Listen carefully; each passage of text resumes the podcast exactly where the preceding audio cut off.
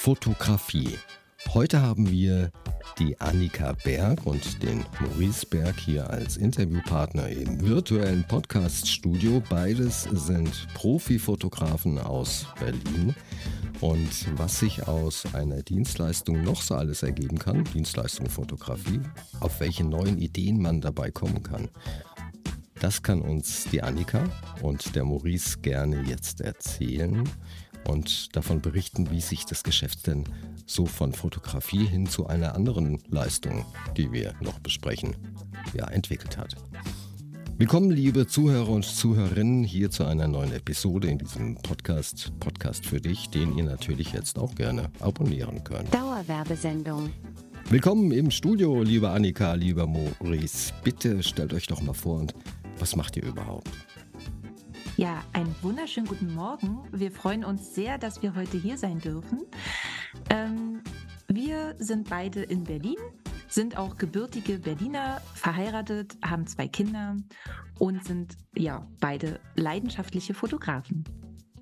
Und das war die Annika gerade und ich bin der Maurice und gehöre dazu. Das hätte ich jetzt nicht gedacht, dass der eine die Annika und der andere der Maurice war. Ja, super.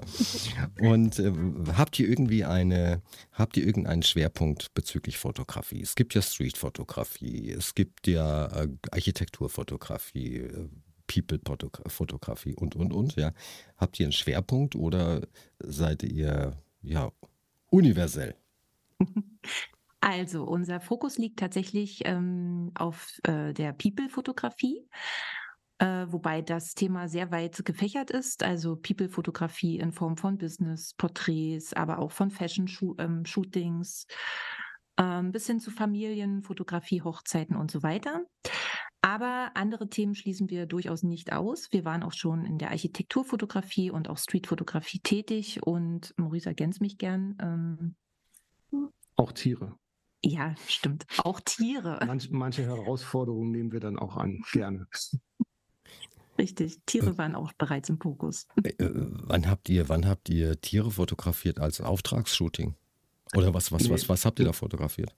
Ja, wir haben äh, Tatsache, man muss ein bisschen wissen, dass äh, Annika und ich eine, eigentlich eine Tierhaarallergie haben und äh, im Grunde das Thema Tierfotografie überhaupt nicht betreiben.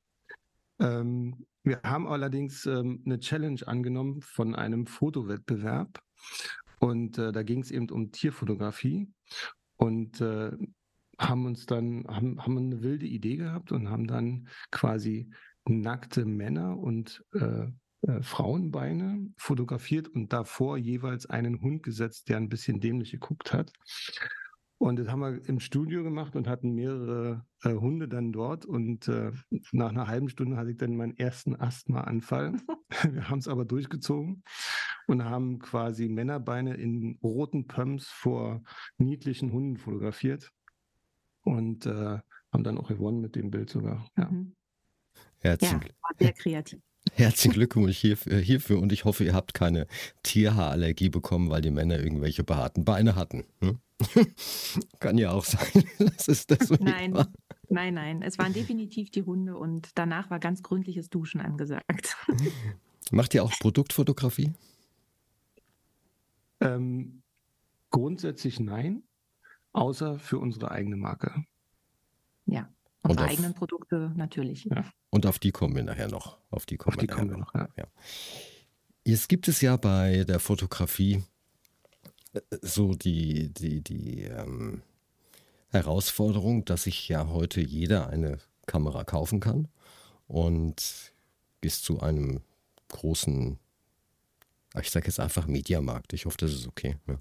oder zu, zu einem großen amerikanischen Versandhandel und da kauft man sich jetzt als Privatmensch eine Kamera, das entsprechende Objektiv dazu und dann geht es auch schon los. Wo ist der Unterschied zwischen ja, den Bildern, die da entstehen und euren Bildern? Also erstmal ähm, können wir feststellen, das, was du gerade beschrieben hast, das war vielleicht so vor 10, 15 Jahren ähm, der Fall. Mittlerweile ist es Tatsache so, dass die meisten Menschen ja ihr Handy benutzen als ähm, Aufnahmegerät für Bilder. Ähm, und zwischen einem Handy und einer Kamera ist Tatsache ein großer Unterschied, was die Qualität angeht. Aber wie auch immer, selbst wenn sich jeder eine Kamera kaufen könnte, ist der Unterschied nicht das Werkzeug, sondern eigentlich der Mensch, der dahinter steckt und die Kreativität, der Blick, die Empathie für das, für das Thema, was man gerade aufnehmen will. Ähm, und ich glaube, das macht dann am Ende den Unterschied. Nicht so wirklich das Werkzeug, ob es jetzt die Kamera oder die Kamera ist, ähm, spielt eigentlich keine Rolle. Die sind im Grunde alle gleich gut. Ähm, der Unterschied ist dann Tatsache der Fotograf. Mhm. Ja, auch die technische Umsetzung, ne? also das Wissen, wie ähm, stellt man die Belichtung richtig ein und ähm, den Fokus, wo setzt man den hin und so weiter. Also ich sage jetzt mal, normale Privatmenschen, die kaufen sich die Kamera und erfreuen sich an der guten Qualität, aber haben eben einen ganz anderen Blick, beziehungsweise achten dann vielleicht nicht auf die Small Details. Die Small Details, ist das dann das, was man allgemein als Bildgestaltung bezeichnet? Ja. ja. Wir sind uns einig. Wir sind uns einig, ja. Ich finde es immer lustig, ich finde es immer lustig, wenn, wenn, wenn, wenn, wenn ich bei Freunden beispielsweise Urlaubsfotos äh, anschaue und dann hast du irgendwie ein Drittel ist der Himmel, ja, mhm. und dann kommt der, der, der Mensch, der aufgezeichnet wird und was fehlt nahezu immer? Füße. Die Füße, ja. Die Füße, ja. ja. Warum ist auch, auch immer. Ist auch nachvollziehbar. Nee, ist auch nachvollziehbar, weil unser Blick richtet sich ja immer auf unser Gegenüber, auf das Gesicht aus. Und das ist, das ist der Punkt, wo wir alle immer hinschauen. Und deswegen fotografieren die meisten Menschen die anderen Menschen ohne Füße. Hm. Ja, oder wenn sich jemand vor eine Sehenswürdigkeit stellt, dann ist der Hauptfokus natürlich die Sehenswürdigkeit und dann stellt man sich davor und fotografiert. Ähm, und dann in dem ist es in dem Moment wichtig, dass die Person, sage ich jetzt mal, mit dem Oberkörper drauf ist, aber nicht zwingend ähm, mit den Füßen. Ja, oder was auch oft zu sehen ist, wenn man, wenn man den Oberkörper fotografiert, dass die Hände irgendwie abgeschnitten sind. Hm. Ja. Also darauf, darf, darauf darf man achten, darauf darf man achten, dass man das vielleicht nicht macht, ja.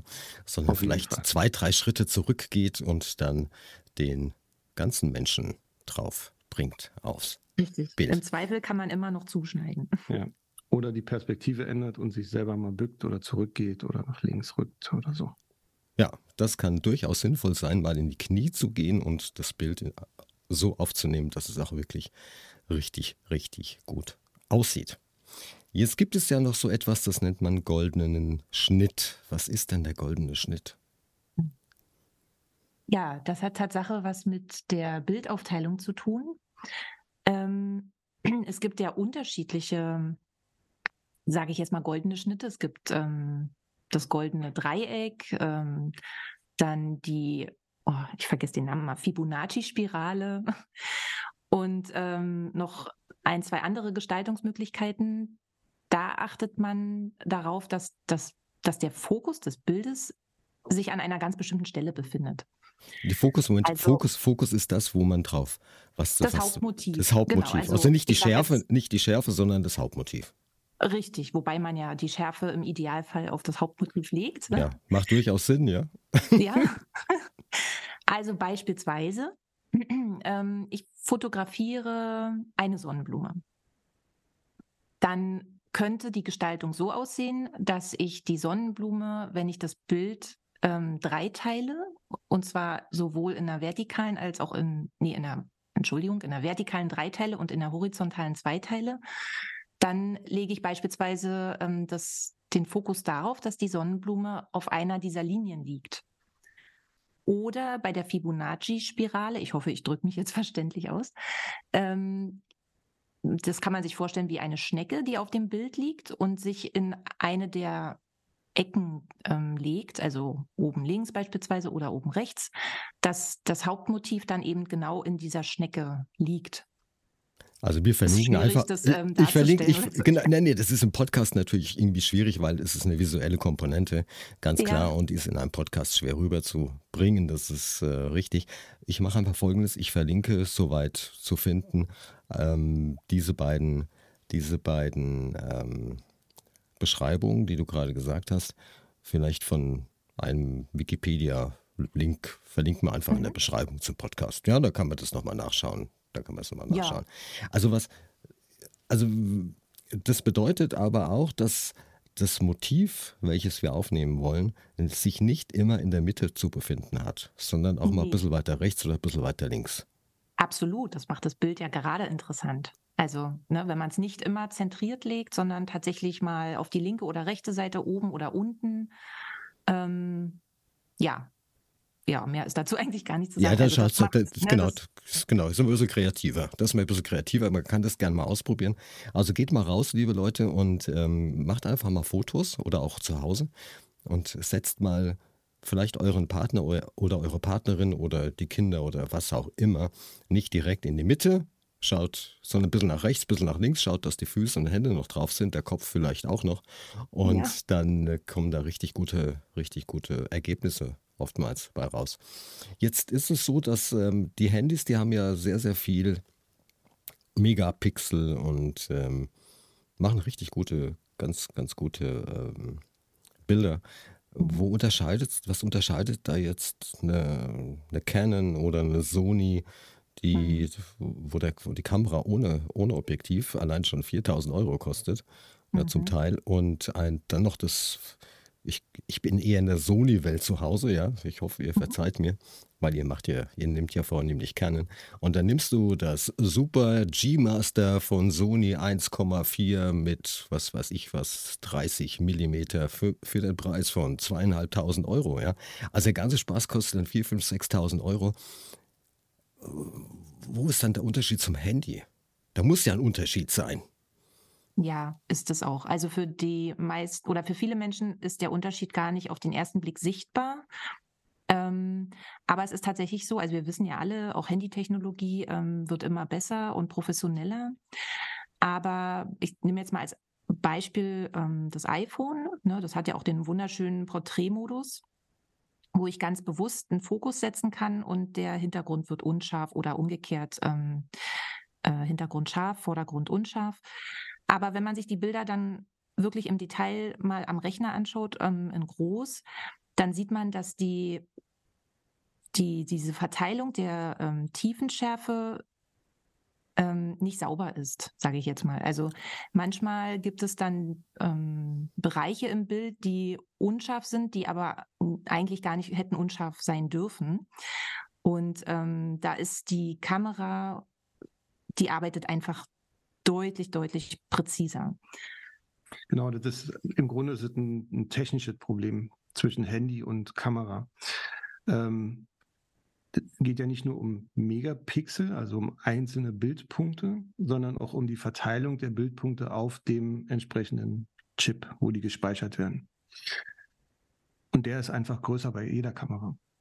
Das heißt, die Bildpunkte sind bei Handys zwar sehr in großer Zahl vorhanden, aber sehr dicht beieinander und damit verschwimmen sie schneller als bei professionellen Kameras, wozu auch die Sony gehört mittlerweile.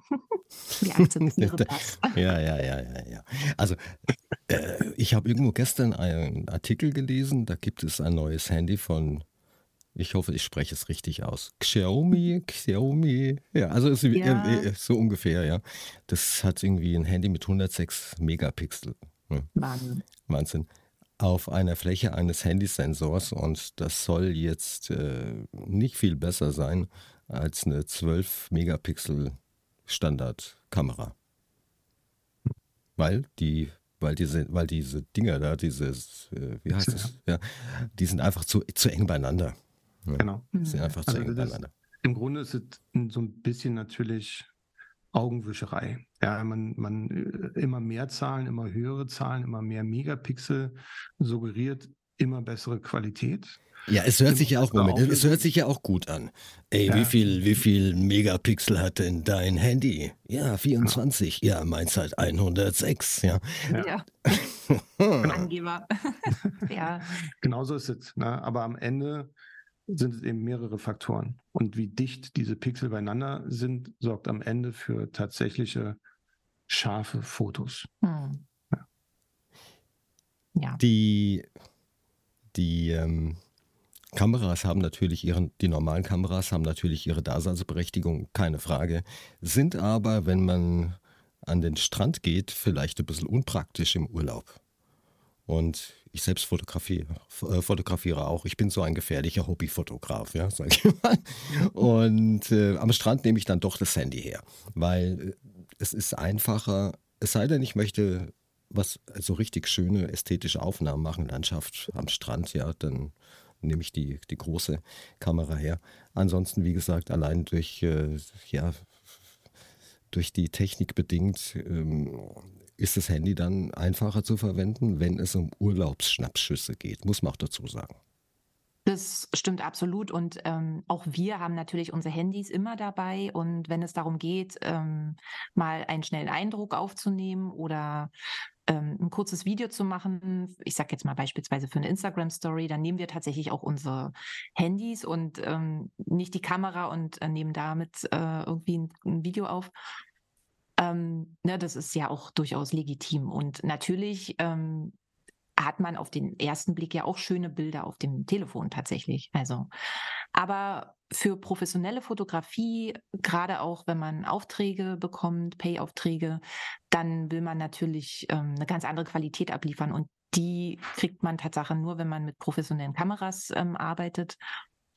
Ähm, ja, Punkt. Punkt. Und man kann mit der Fotografie Geld verdienen. Man kann aber auch soziale Projekte unterstützen. Und das macht ihr ja auch. Welche sind das und aus welcher Motivation heraus habt ihr das gemacht?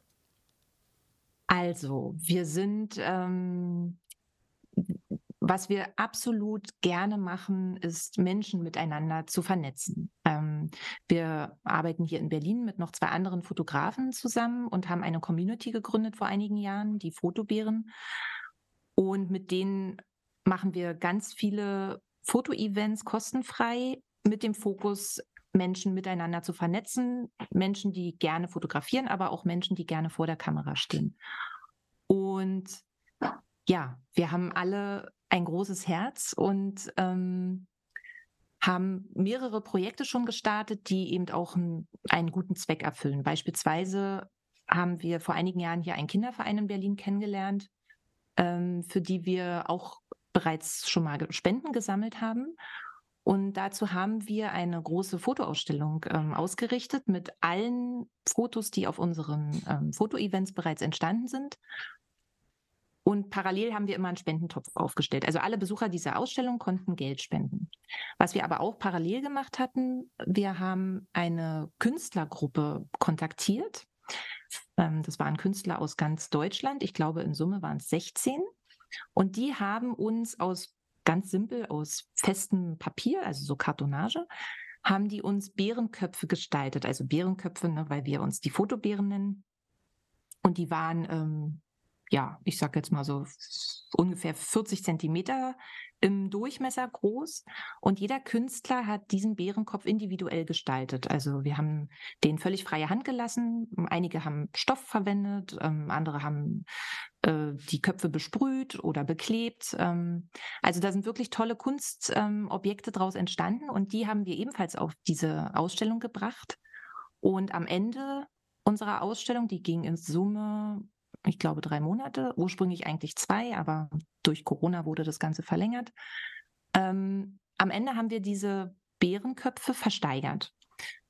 Ähm, da haben wir damals mit eBay for Charity zusammengearbeitet und haben dann den Erlös dieser Versteigerung inklusive der Spenden, die wir vor Ort gesammelt haben, haben wir dann dem Kinderverein ähm, zugutekommen lassen. Aber wir machen eben auch viele andere Dinge. Ähm Moment, Moment, Moment, Frage. Wie heißt denn der ja. Kinderverein? Wie heißt, angenommen, jemand sagt, ey, finde ich klasse, den möchte ich auch Aha. was spenden oder ich möchte gern mit der Annika und dem Maurice, möchte ich mich verbinden, vernetzen, um auch für den Kinderverein in Berlin tätig zu werden. Oder vielleicht gibt es auch Menschen, die sagen, boah, sowas haben wir beispielsweise in München, Stuttgart, Hamburg, Frankfurt oder wo auch immer nicht. Wie seid ihr das angegangen? Würde ich auch gern machen. Also wie heißt denn der Kinderverein? Der Kinderverein heißt ähm, Kinderverein Ottokar.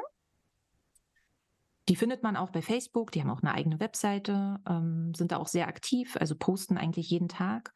Und das ist eine Einrichtung in Friedrichshain, zu der ähm, ja, Kinder, Schulkinder gehen können nach der Schule, um beispielsweise ihre Hausaufgaben dort zu machen oder auch ähm, in der Holzwerkstatt zu arbeiten oder das Nähen zu lernen, zu kochen, Gartenarbeit. Also ganz viel wird den Kindern dort geboten.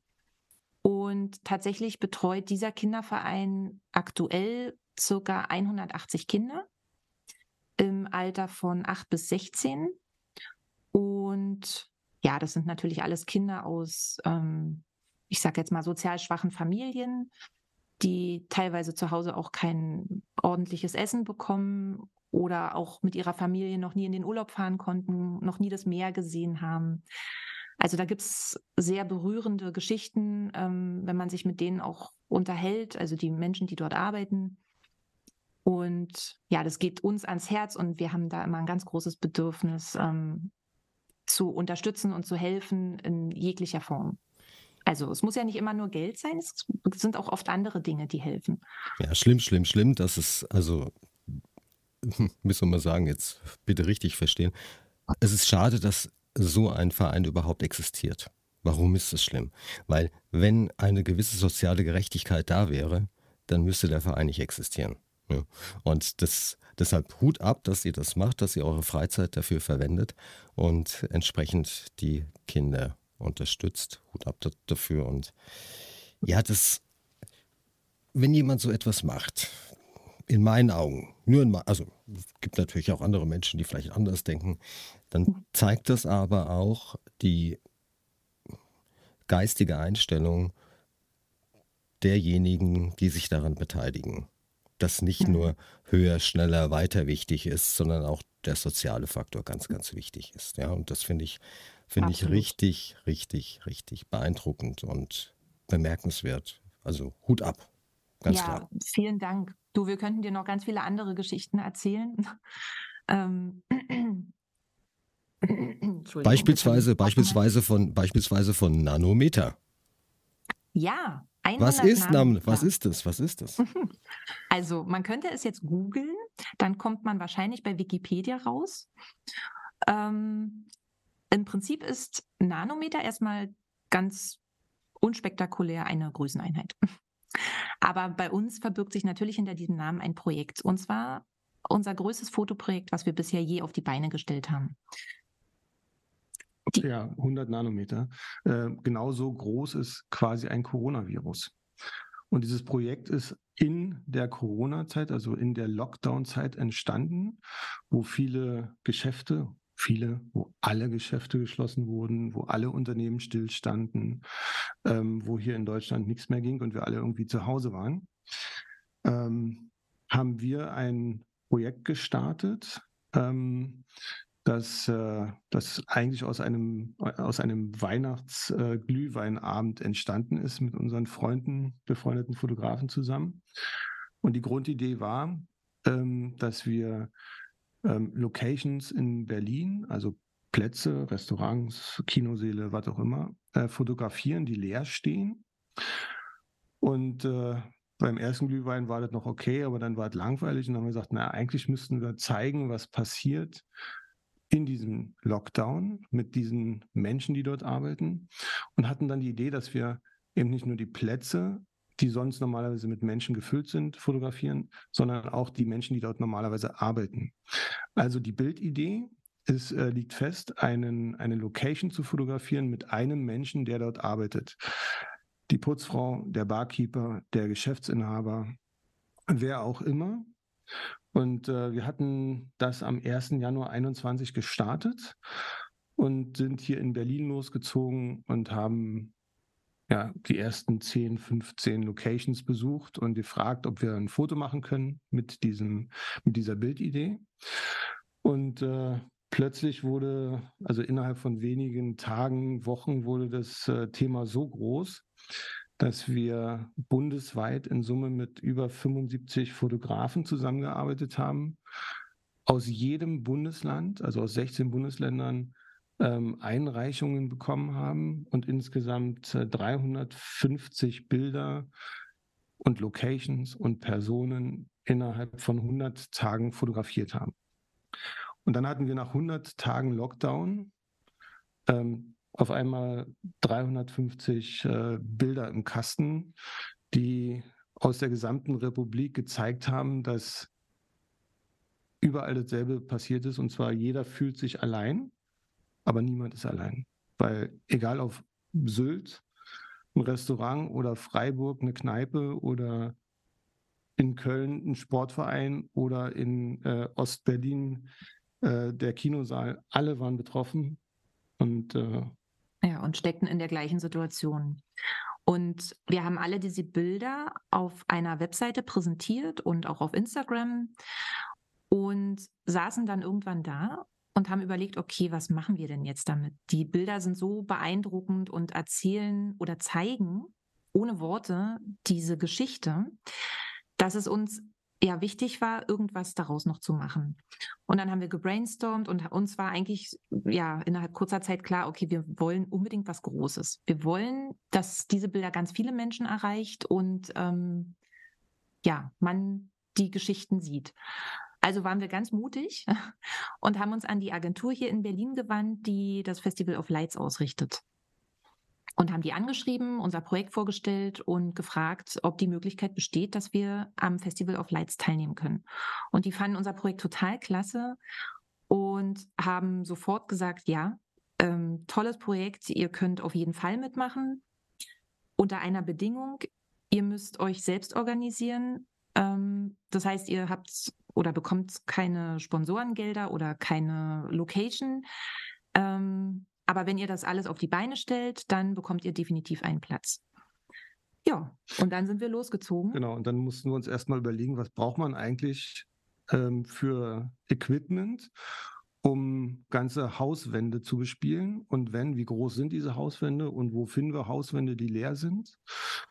Und ähm, ja, sind dann losgezogen und haben uns ein bisschen schlau gemacht in der Eventbranche, die natürlich auch am Boden lag und haben da dann Tatsache einige Unternehmen gefunden, die uns wirklich gut unterstützt haben mit sehr fairen Preisen. Ne? Großartig unterstützt haben. Also wirklich entgegengekommen sind. Also erstmal vielleicht vorneweg, wir haben eine, auch relativ schnell eine Location gefunden.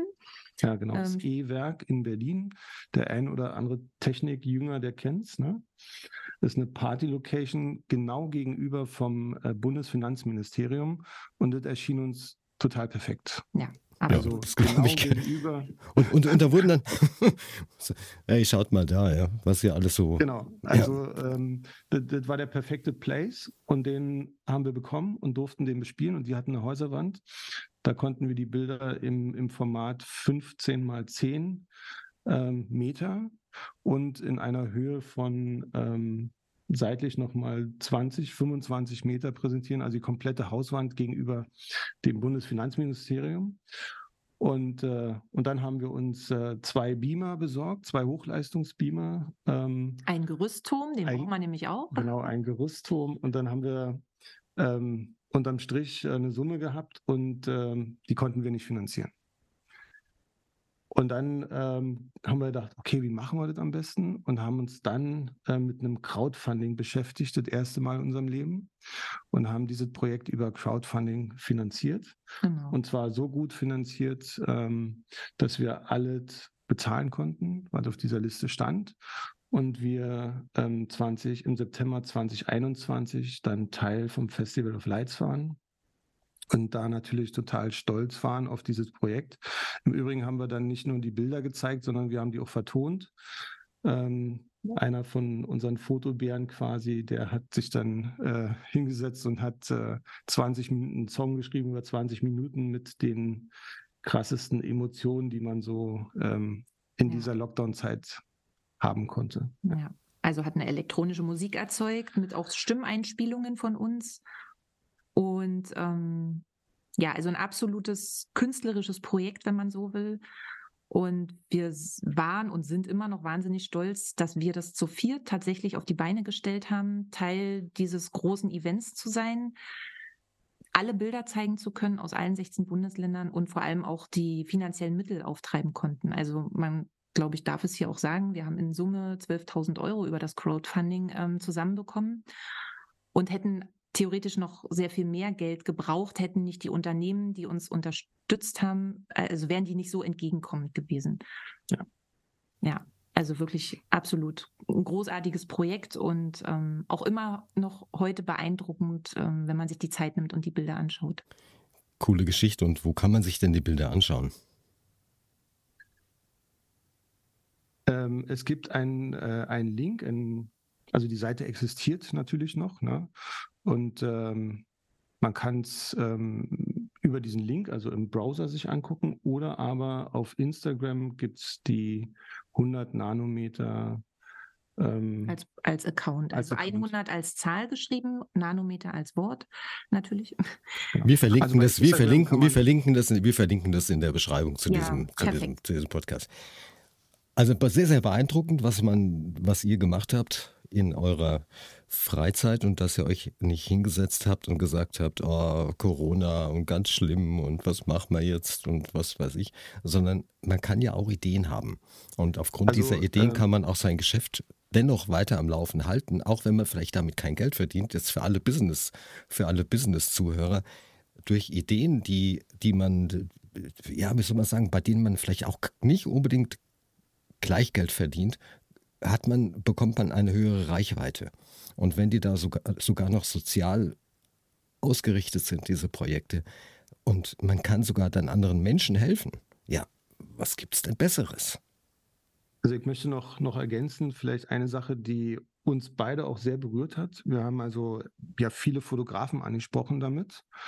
Und äh, im Nachgang kamen dann wirklich einige Fotografen, äh, auch gerade hier in Berlin auf uns zu und haben gesagt, danke für dieses Projekt, weil dieses Projekt hat mir in der Corona-Zeit im Lockdown eine Aufgabe, einen Tagesablauf gegeben. Hm, Struktur. Die sind dann wirklich aufgestanden, ja, haben eben nicht den ganzen Tag zu Hause gesessen und haben äh, die Zeit totschlagen müssen, sondern sind losgezogen, haben die anderen Geschäfte angesprochen in ihrem Kiez und haben fotografiert und haben die Bilder eingereicht. Und dadurch haben die auch ähm, sich selber sozusagen in dieser Lockdown-Zeit ähm, motivieren können, weiter an dem Business äh, dran zu bleiben. Coole Geschichte. Und danach, kam, und danach kamen eben auch meistens auch Aufträge für die um die Ecke. Ne? Mhm. Ja, klar. Dann, hat's, dann war es gut. Also, ihr seid Fotografen, Profi-Fotografen. Ihr seid sehr, sehr sozial eingestellt. Und also man kann, man kann Geld verdienen mit sozialen ähm, Tätigkeiten vereinbaren, das ist überhaupt kein Problem. Ja. Und dann habt ihr noch etwas gemacht. Ihr habt etwas ähm, oder ihr verkauft etwas, das nennt sich, wie heißt das? Sag's nochmal selbst. Kameragurte. Kameragurte, ja. Warum brauche ich einen Kameragurt? Ich meine, wenn ich mir eine Kamera kaufe, dann ist doch so ein Kameragurt dabei. Ja, das stimmt. Ähm, der Kameragurt, der dabei ist, ist von dem Hersteller ne, in deinem Fall Sony, in unserem Fall Canon. Und das steht dann auch meistens sehr präsent und groß auf dem Gurt drauf. Und ich sag mal, viele Menschen, gerade im privaten Sektor, die stört das sicherlich nicht, weil der Gurt erfüllt seinen Zweck. Aber Profifotografen, ne, wenn man da genau hinschaut, dann sieht man das auch, tragen meistens diese Gurte nicht, sondern tragen entweder gar keinen Gurt oder einen ganz anderen Gurt. Warum? Ganz sicher wegen der Optik, aber auch wegen des Tragekomforts. Genau. Der, der Nachteil bei den herkömmlichen Standardgurten ist einfach, dass sie in der Länge begrenzt sind. Also man kann sie bequem um den Hals tragen und sich äh, orthopädische Schäden zuziehen. Oder, ähm, oder und, besser gesagt, ähm, wenn sie einmal an der Kamera dran sind, die Gurte, man muss sie so durchschlaufen und einfädeln und gegenfädeln ähm, dann ist es wirklich eine Fummelarbeit, diese Gurte abzumachen. Und oder, oder, oder, Entschuldigung, oder in der Länge zu verstellen. Das ist also Länge. furchtbar. Absolut. Furchtbar. Ja. Genau, und diese Dinge sind halt hinderlich, wenn man schnell die Kamera abmachen will oder wenn man den, wenn der Gurt einfach nur im Weg ist und man braucht ihn nicht zum Shooten, dann muss man ihn lösen können ganz schnell und man muss ihn auch wieder ganz schnell ranbringen können, wenn man mal 50 Meter laufen muss äh, und äh, will die nicht in der Hand rumschleppen, ja, sondern äh, bequem an der Seite tragen zum Beispiel. 50 Meter. Oder 500. Ja, dann nimmt man die Mehr- Kamera, je nachdem. 50 Mehr als 50 Meter fahren wir ja mit dem Auto dann. Ne? Ja, genau. Ach so, ja, natürlich. Also dann nimmt man die Kamera dann, wenn man ganz schnell irgendwo hin muss, dann nimmt man die Kamera am Objektiv zum Beispiel und dann läuft man und wenn dann dieser Gurt da immer durch die Gegend baumelt, Mhm. dann puh, ja, dann ist vielleicht Hinfallen auch vorprogrammiert, ja, wie dass man als wenn man offene Schnürsenkel hat, ja, und dann will man das Ding natürlich nicht da haben. Das stört auch manchmal, richtig. Ich habe mir einfach, ich habe mir einfach, aber das ist keine richtige Lösung. Ich habe mir ähm, zwei Karabinerhaken gekauft. Ja, und Mhm. hab die, da- aber das klappert. Also für Videos völlig ungeeignet, weil manchmal Metall auf Metall nachher äh, ja, schlägt. Und dann hörst du so klack. Ist ja super. Mhm. Ja, ganz tolle, ganz tolle Geschichte. Und was unterscheidet denn jetzt eure Kameragurte, die ihr habt? Und, Also wir äh, haben uns, wir haben uns in der Lockdown-Zeit natürlich auch sozusagen mit unserem eigenen Equipment beschäftigt. Ähm, nicht nur mit der Kamera an sich ähm, und den Objektiven, sondern eben auch mit dem Zubehör, das wir haben. Ähm, Kamerarucksack, äh, Objektivtaschen ähm, eben, und eben auch Kameragurte. Und ähm, ja, nach vielen Stunden Brainstorming und Diskutieren und ähm, ja, äh, zusammen sozusagen ähm, sich die Dinge anschauen, haben wir beschlossen, uns neues Equipment zu kaufen, also einen neuen Kamerarucksack zum Beispiel. Und haben aber keinen gefunden, der uns wirklich gut gefallen hat und der so war, wie wir es brauchen. Also haben wir gesagt, das machen wir selber. Bis wir dann nach vielen Recherchen festgestellt haben, naja, das wird doch eine größere Investition. Lass uns mal erstmal mit etwas Kleinerem anfangen. Also haben wir uns den Kameragurt vorgenommen und haben dann mal auf den Zettel geschrieben, was muss eigentlich so ein Kameragurt können? Und da war, haben wir bestimmte Kriterien. Also der muss gut zu tragen sein, der muss also weich sein, muss aber stabil sein. Der muss ähm, ähm, schnell an die Kamera rankommen und leicht wieder ablösbar sein. Er muss in der Länge verstellbar sein, weil es auch Fotografen gibt, die vielleicht größer als 1,80 sind, ähm, aber eben auch Fotografen, die vielleicht nur 1,50 sind. Ja?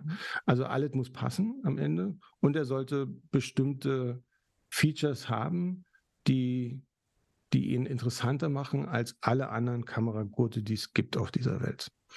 Und da ist uns äh, sind, sind uns zwei Schlüsselsachen sozusagen eingefallen. Einmal der magnetisch-mechanische Verschluss, den wir haben, und ähm, NFC-Visitenkartenbackel. Also unser Kameragurt kann eben mehr als nur die Kamera tragen. Er ist im Grunde auch das Kommunikationsmittel, das Werbemittel, um seine Kontaktdaten immer parat zu haben. Also das hat ein Quick Release, ist das so richtig ausgedrückt? Genau. Ja. Ja. Und ein NFC, da ist die Visitenkarte drauf. Das heißt, wenn ich jetzt ein Foto mache, Streetfotografie zum Beispiel, und jemand sagt, ey, wer bist du überhaupt? Dann brauche ich keine, dann brauche ich keine gedruckte Visitenkarte, sondern halte einfach mein Kameragurt hin und dann, ja, Korrekt. Genau so ist es. Und dann hält er sein äh, Handy sozusagen ran und hat all deine Kontaktdaten in seinem Handy. Und das ist ja eigentlich der Sinn einer Visitenkarte, dass die Kontaktdaten dahin kommen, wo der andere sie findet. Und äh, auch wir hatten immer Visitenkarten schön gedruckt auf Papier und Hochglanz und mit geprägt und tritra tralala. Und wenn du sie dann gebraucht hast, hast lagen sie im. Handschuhfach des Autos oder Waren waren mittlerweile Auto? verdreckt. Ja, Ja. genau. Oder sie waren in der Hosentasche und waren so zerknittert, dass ich sie dann doch nicht rausgeben wollte. Ähm, und das war so ein, ist so ein USP, so ein Feature, ähm, wo was uns wichtig war, wo wir sagen, den Kameragurt haben wir immer dabei, wenn wir fotografieren. Und es geht blitzschnell. Und wenn, ich auf, wenn wir auf einer Hochzeit fotografieren oder auf einem Event und irgendjemand kommt auf uns zu und man ist ja eigentlich fokussiert auf die Fotografie in dem Moment und auf dich kommt jemand zu und sagt, ah, kannst du mir mal deine Visitenkarte geben und wer, ne? Dann ist es eine Sache von 30 Sekunden. Äh, ich muss nichts eintippen, er muss nichts eintippen, ich muss mich nicht lange unterhalten mit ihm. Aber der Wow-Effekt und der Aha-Effekt, der ist sensationell groß. Ich stelle mir das auf einer Hochzeit vor. Da kommt jemand und sagt, ey, du machst ja Hochzeitsfotografie. Ja. Und ähm, wie heißt du denn? Moment, ich hole mal schnell die Visitenkarten. Und dann wird der Moment des Kuchenanschneidens bei der Hochzeit wird verpasst. Ja, ja. ja, warum ist das Foto nicht drauf? Ja, ich musste eine Visitenkarte holen. Ja, also genau. das stelle ich mir. Ja, das macht natürlich völlig genau, Sinn, genau was sie da so ist es aber auch. Und äh, derjenige, der dich da anspricht, der meint es ja nicht böse. Ähm, der findet ja wirklich toll, was du machst. Aber du verpasst halt das, oder den Moment, für den du eigentlich da bist, ja, den festzuhalten. Und das geht eben nicht. Und deswegen haben wir diesen Kameragurt mit der Visitenkarte ähm, inkludiert quasi. Mhm. Und den und kann man bei euch und den kann man bei euch erwerben. Richtig, genau. Und dann kann sich der Käufer diese Visitenkarte selber einrichten mittels einer App. Also wir stellen natürlich alle Informationen ähm, zur Verfügung. Und ja, und dann kann die Person ein Foto hinterlegen, Telefonnummer, E-Mail-Adresse, sämtliche Social-Media-Kanäle. Also das entscheidet jeder dann für sich. Aber das ist wirklich ein richtig cooles, innovatives Tool. Und ähm, ja, jeder, der das bisher gesehen hat und erlebt hat, ist begeistert. Ihr verwendet Canon, ähm, dürfen auch Sony oder andere User diesen Kameragurt bei euch erwerben? Aber selbstverständlich. ja, nein, natürlich. Also unser, unsere Gurte, die sind ja nicht ähm, fokussiert auf eine bestimmte Marke, ja, sondern klar. die passen War ja auch, auch an Scherz. die Kamera ran. War auch nur ein Scherz, war nur ein Scherz. Ja. Wir kommen langsam zum Ende des Podcasts und ähm, alle Links auch zu euren Kameragurten. Wie heißt der Markenname der Kameragurt, des Kameragurts? Trackway. Trackway. Ja, also ist verlinkt in den, in den Shownotes zu diesem, zu diesem Podcast. Wenn ihr unseren Zuhörern und Zuhörerinnen einen Tipp geben könntet, wir machen den Podcast ja nicht nur für uns äh, drei, sondern auch für unsere Zuhörer und Zuhörerinnen.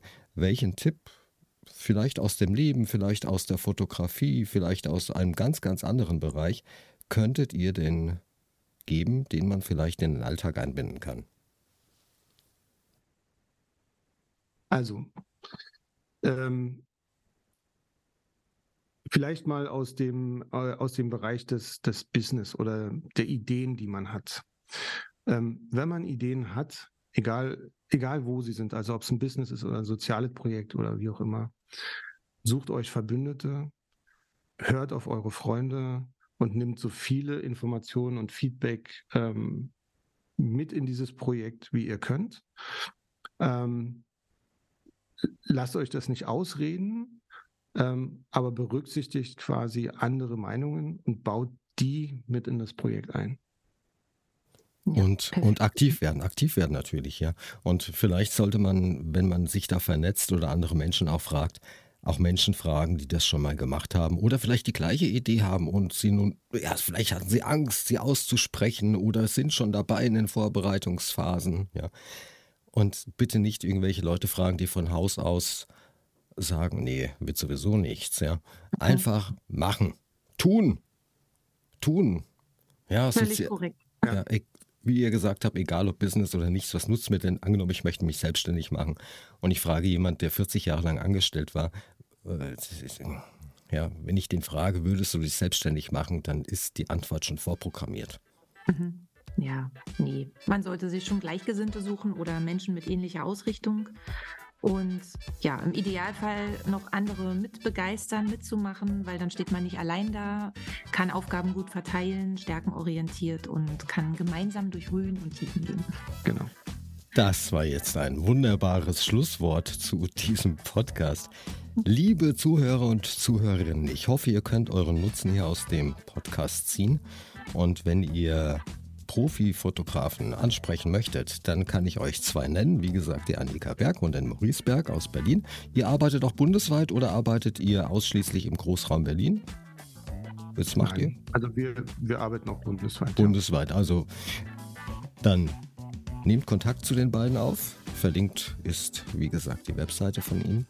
Und ich wünsche euch wie immer dass eure Wünsche in Erfüllung gehen, dass ihr gesund bleibt und solltet ihr erkrankt sein, dass ihr ganz, ganz schnell wieder genießt. Wir hören uns nächste Woche wieder zu einem neuen Podcast. Mein Name ist Ulrich Eckhardt. Ach ja, und bitte, bitte abonniert jetzt den Kanal. Ja, das würde ich mich riesig drüber freuen.